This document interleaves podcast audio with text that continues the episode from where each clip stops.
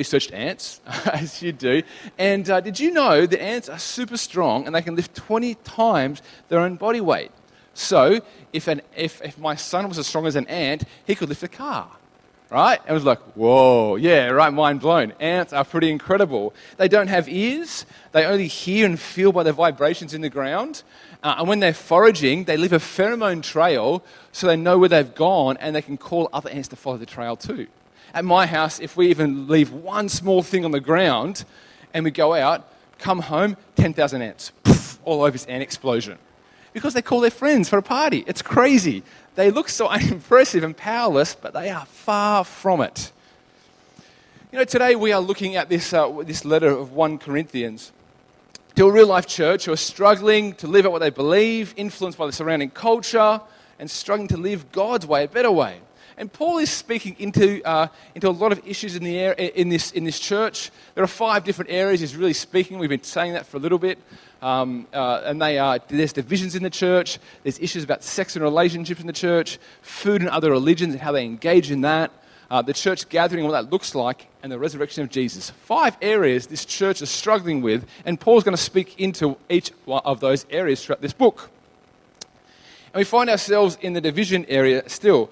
And today we're looking at this idea of the church dividing over this topic of wisdom, of wise, of what looks wise and what is powerful, and what's foolish and not foolish. See, the city of Corinth was a Greek city.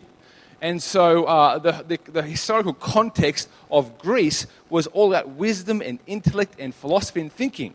You know, Greece produced thinkers like Aristotle and Plato and Socrates. And the history of Corinth was founded upon these sort of thinkers. And so coming to this context, this is where the church is. And this issue of wisdom and thinking and philosophy is not just a hobby they enjoyed. It's a whole entire worldview of how to view the world, how to view yourself, how to view divine beings. And that's what they're dealing with here. And wisdom for Greeks was about cleverness and power and style. And they're obsessed with wisdom and showing that wisdom off. So being wise is almost a social status thing. I'm wise in the way that I think and engage with the world. And you want to show that to everyone else around you. So this issue of wisdom had come into the church. And the problem was that following Jesus was not seen as wise. It was actually seen as foolish. As foolish. And you can see why, right? If you stop and step back for a second on what Christianity is about. It's about a man who claimed to be God, who came to earth in a very weird way, virgin birth, born in a stable, and wasn't a noble or a king, or very kingly. And on top of that, he then was crucified and died this horrible common thief sort of death. He then claimed to rise from the dead, his followers did too, and then he put his Holy Spirit into his believers and said, go and tell everybody. And you sit back from that and think about that objectively, and you think, that's just weird. That sounds foolish and unimpressive and not powerful at all. So in Greek thinking, following someone who died a criminal death, that is foolish. That's the opposite of wisdom. And so this is what was happening, infiltrating the church. And so some in the church were thinking, well, maybe we need to jazz up this message, and maybe we need to change this message of Jesus a little bit and make it more wise. Maybe we need some more impressive speakers. Forget Paul, let's bring other guys in, like that guy Apollos, and so we can show that we are impressive, that this message of Jesus is wise. Maybe we need to present it more in a philosophical way. This was not Paul at all. And so this issue in the church was that Jesus' death and resurrection was not impressive enough or powerful enough. And these chapters, Paul is going to address this and show them that true wisdom and true power is shown in Jesus' death and resurrection. As Cobb said at the start, it's not hard to resonate with this. I know for me, it's often really hard to share what I believe as a follower of Jesus. I often get embarrassed when someone says to me, what do you do for a job? And I say, I'm a pastor, let alone explaining to them what I believe. And it can be easy to shrink back and not want to tell anyone I'm being embarrassed. It seems foolish to follow someone who was alive 2,000 years ago. It seems very unimpressive. even look at the church around us and you think, well, look, it's not very impressive. It's a bunch of people who are different backgrounds and we come together and no one's really of a huge social status. And the church can look weak as well. And it can be tempting to want to change this message that we follow, make it more plausible or palatable or easy to believe or impressive in some way. Or maybe just actually give up on it altogether.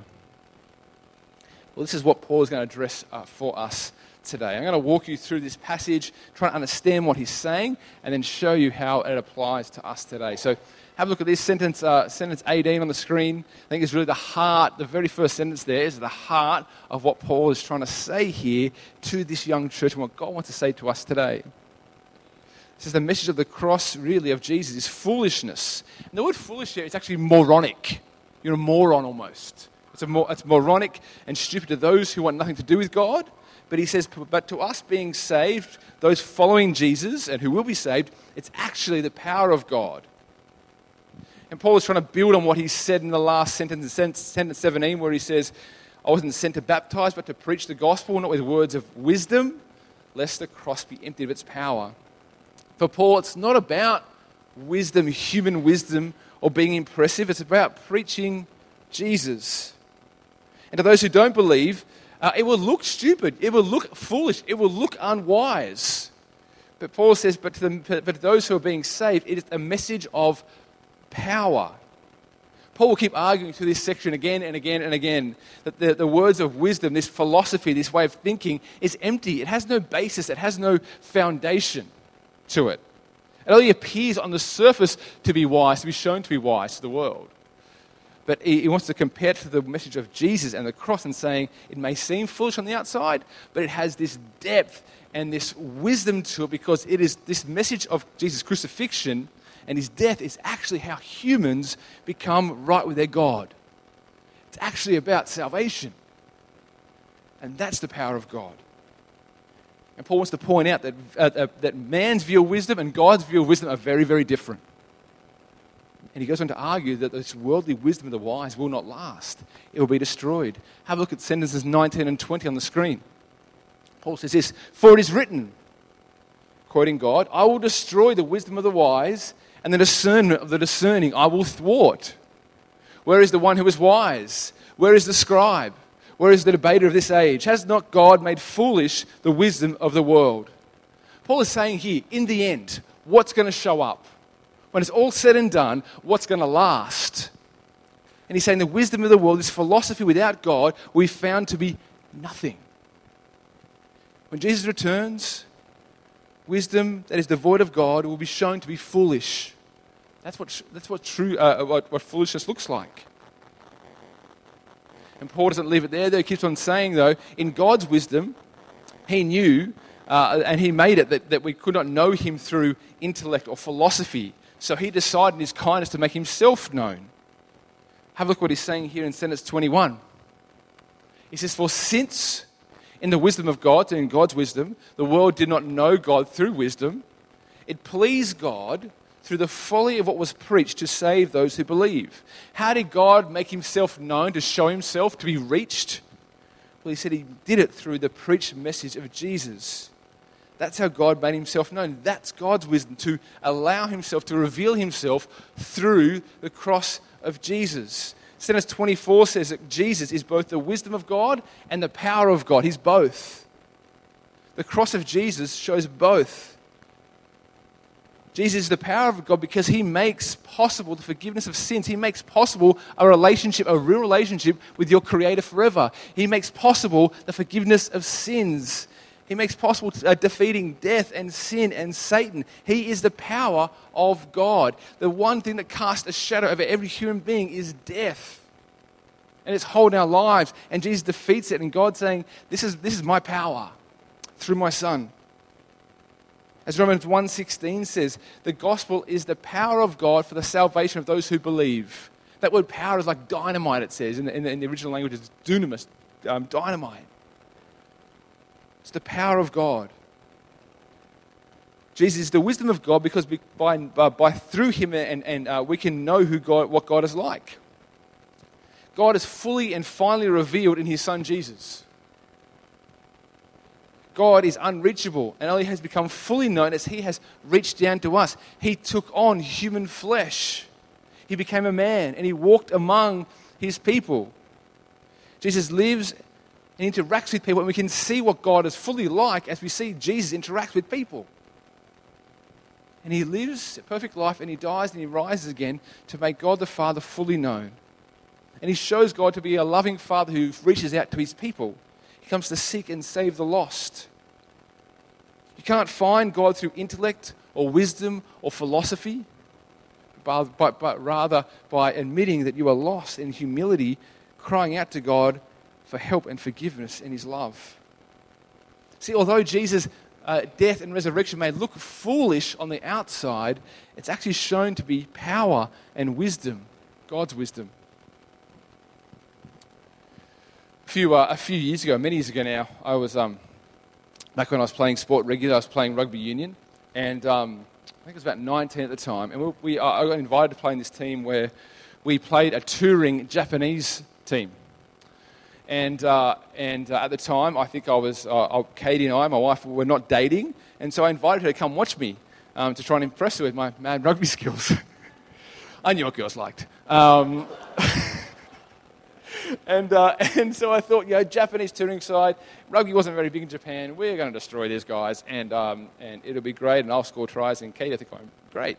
And anyway, the time came, and so we went down to Newport Oval, down to the beaches to play, and the Japanese side were there, were warming up, and they were really into it, and we were sort of barely warming up. We just sort of rocked up almost on time, and thought, we just got thrown together last minute, and we thought we had this in the bag.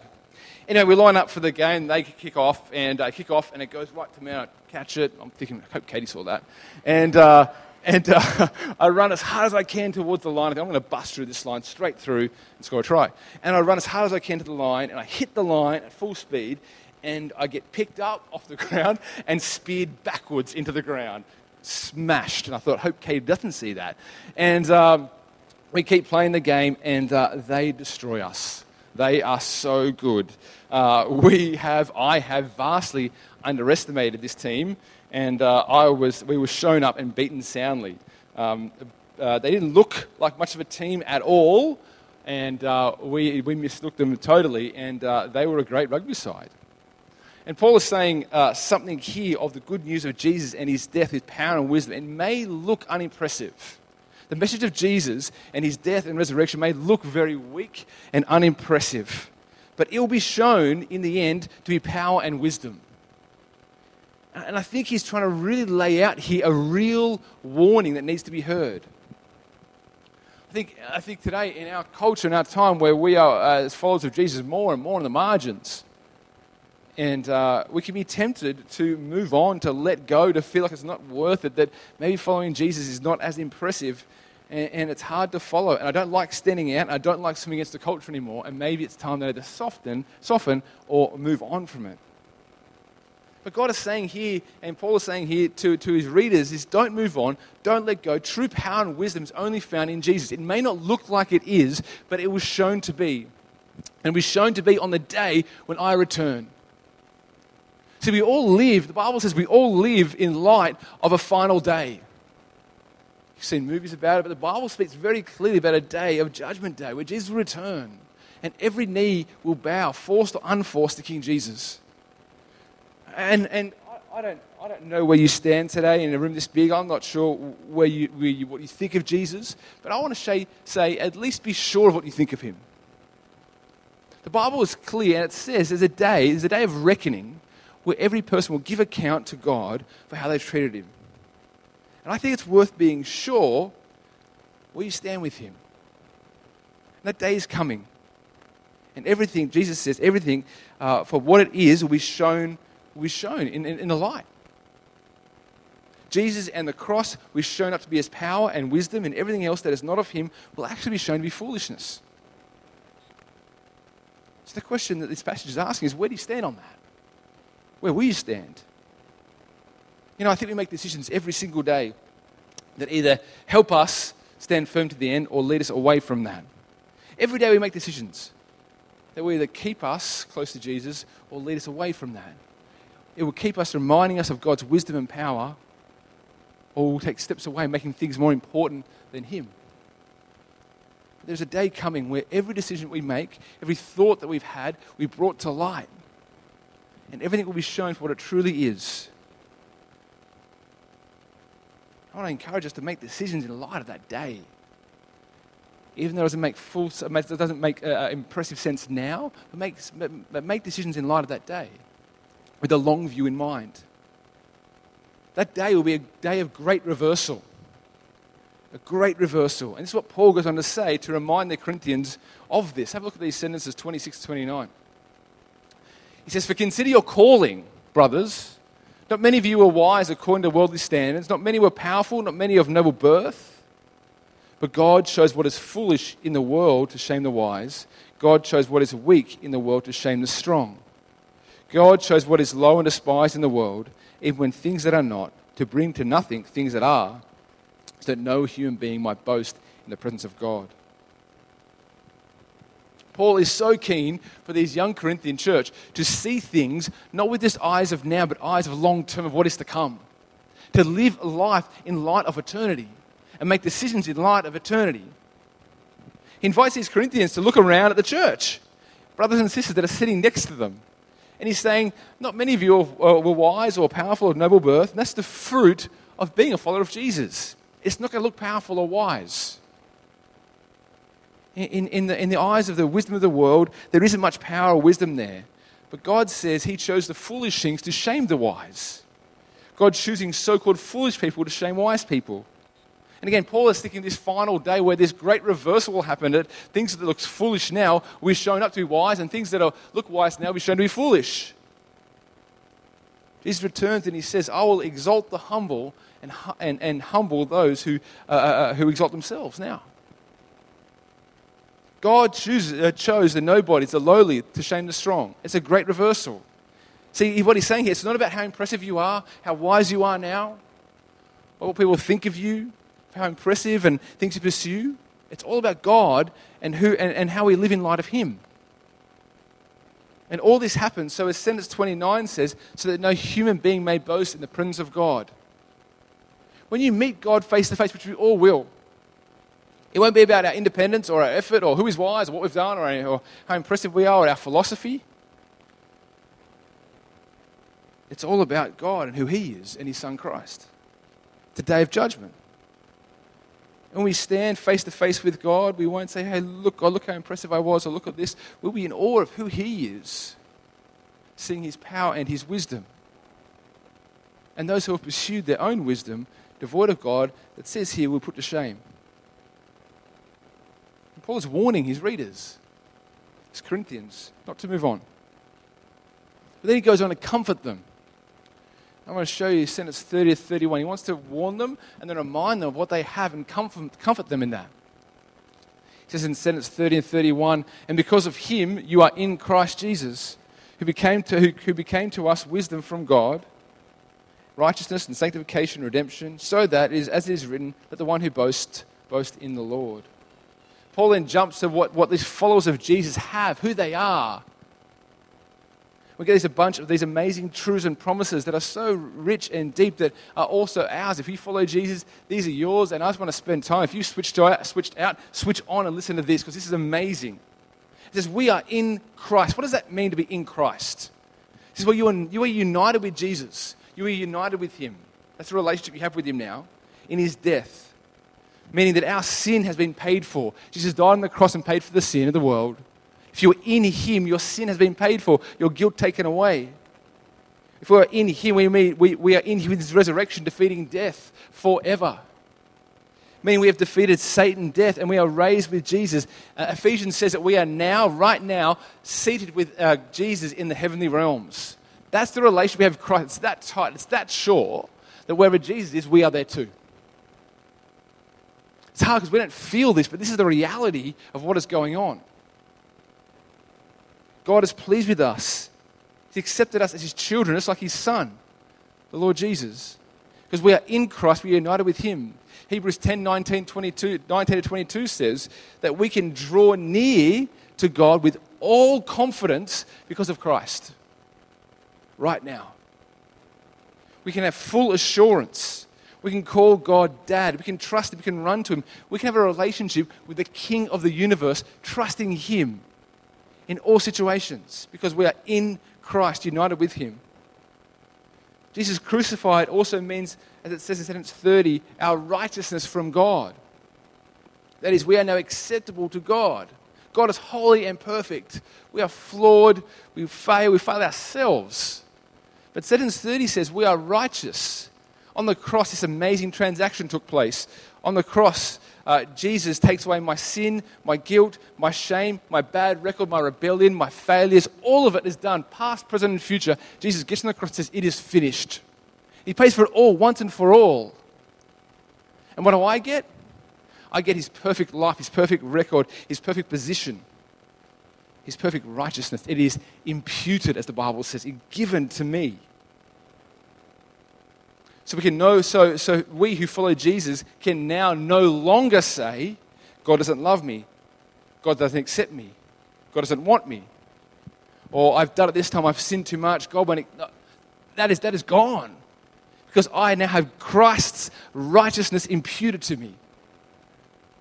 His perfect record.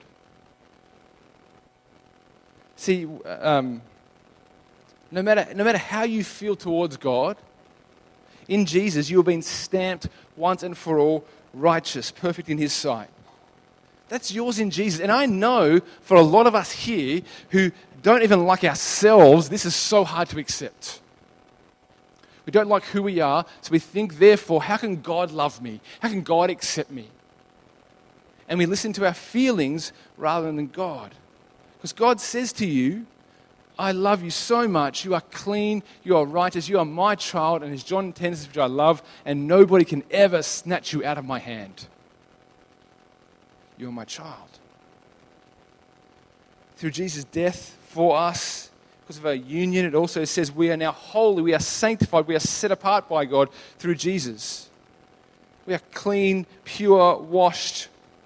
We are God's holy temple. He gets his Holy Spirit, God the Holy Spirit, and he puts it in us, marking us, sealing us as his temple, as his child, as a down payment of like, they're mine. It's crazy thought. We are indwelt by God forever. His Holy Spirit sealing us. Sentence 30 also says we've been redeemed. That's the language of being bought back from slavery, being a price being paid, so we've been set free. The Bible uses this idea of Jesus purchasing us by his blood, by calling us back to himself through his life for ours. The price has been paid, and God has done it all. In all this, he is doing all this. There's no room for boasting, he says. Only boast in the Lord. There's no room to trust your feelings either.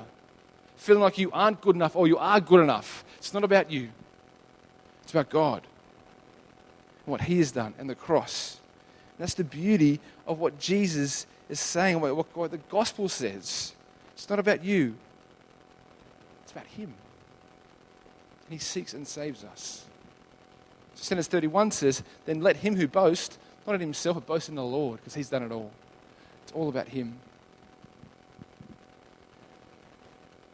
Many years ago, there used to be a big theme park called Australia's Wonderland, way out at Eastern Creek somewhere. And I remember going there as a young child, and they had these old-fashioned cars on the track. There's this photo on the screen behind me.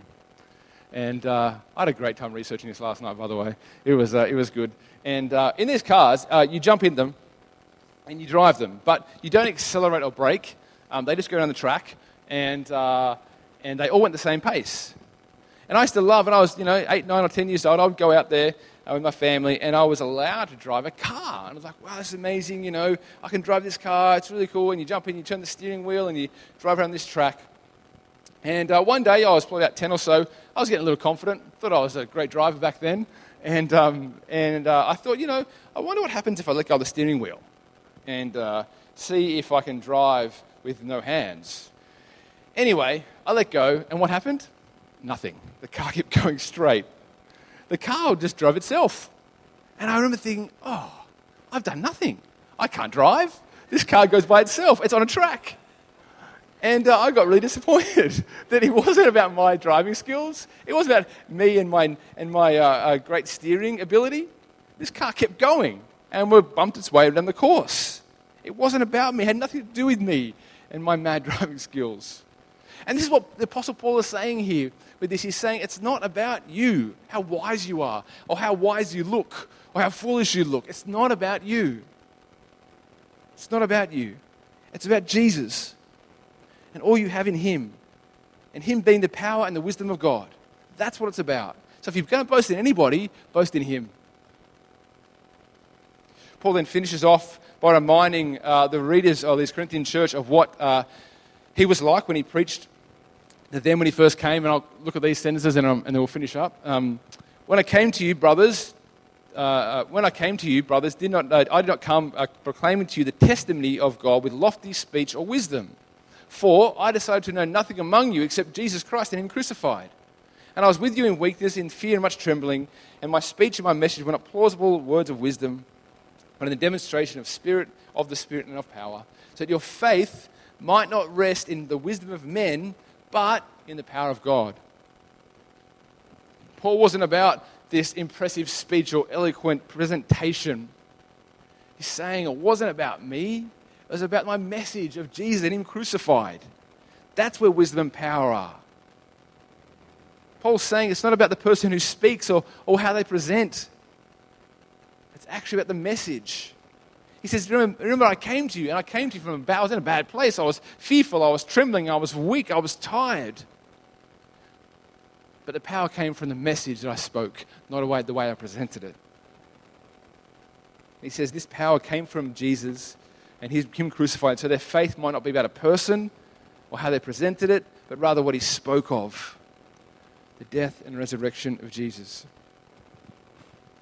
Now this afternoon, as we've looked at this, and this has been my experience this week, I really hope that God has shown you and reminded you of the power and the wisdom that is in the cross of Jesus Christ. See, Jesus' death and resurrection for us in our place is and always will be the center of our faith. It has to be. The cross of Christ is not just the ABC, the beginning, the first few steps of the Christian life. It is the A to Z. We never move on from it. We live in light of it day by day by day.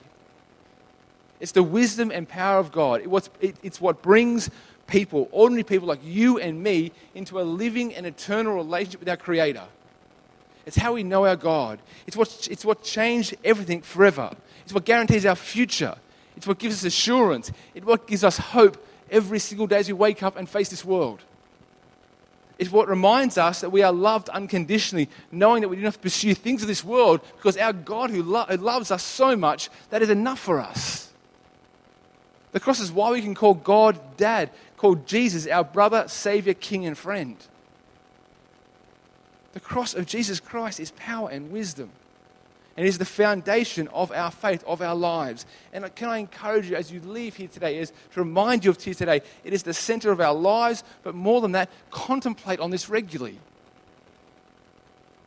Contemplate on the power of the cross. You know, it's powerful knowing and meditating on what it means for you personally to be redeemed by Christ, made holy, forgiven, transformed. It's power. I love hearing stories of transformation. I love hearing Chris's testimony the other week, and having a coffee with him this week and seeing how Jesus just grabbed him and changed him through the power of the cross. Amanda Woods from the morning church and her testimony we saw at the town hall changed lives because of the power of the cross. It's powerful. It brings freedom. No one act or event has or ever will change the course of history like His death and resurrection. It's powerful to change us now as well. When we meditate on the cross, we see God's wisdom. We see more of what God is like. One of my favorite pastors, John Piper, says the cross is the blazing center of God's glory. It's a blazing. Because why? Because you see who God fully is at the cross. You see His love, His mercy, His grace, His kindness, His compassion, all those things. But you also see His justice and His righteous wrath at rebellion. He said, all explode in one moment in history on the cross. And as you meditate more on the cross, you will see and become more secure in who you are. You'll see the things of this world are foolish. You'll be short of God's love and your identity in Him as a child of the living God. you'll see the change in your life, and then you'll have confidence to speak of it. You can't help but speak of it. If it is the power of God to bring people to life, you will just want to speak of it to other people and have confidence that it can change lives. Often we're afraid to speak of the cross to people because we are worried how weird it sounds and how nothing will happen. But if we meditate on it and see the change in our lives, we can't help but to speak of it to others. We need to remember the cross, Jesus' death and resurrection. It is the power of God for the salvation of those who believe. Therefore, I will not be ashamed of it. I want to say, to finish up, last few questions. Do you have confidence in the cross? Confidence to change lives, confidence to change your life and change those lives around you. Do you believe the cross is the power and wisdom of God? I'm going to invite the band up, and we're going to sing, and we're going to celebrate. It's going to be a celebration of the cross, of Jesus, as we sing this afternoon. I want us to think of that when we sing together. But I want to give you time to reflect, as we do here every single week at City Light, to reflect of what has God said to you, to what you want to do in light of this, to not go away changed, but to do something, to pray, to be thankful, to meditate on the cross, whatever it is. I want to give you time now to spend time with God or to think, and then we're going to sing together.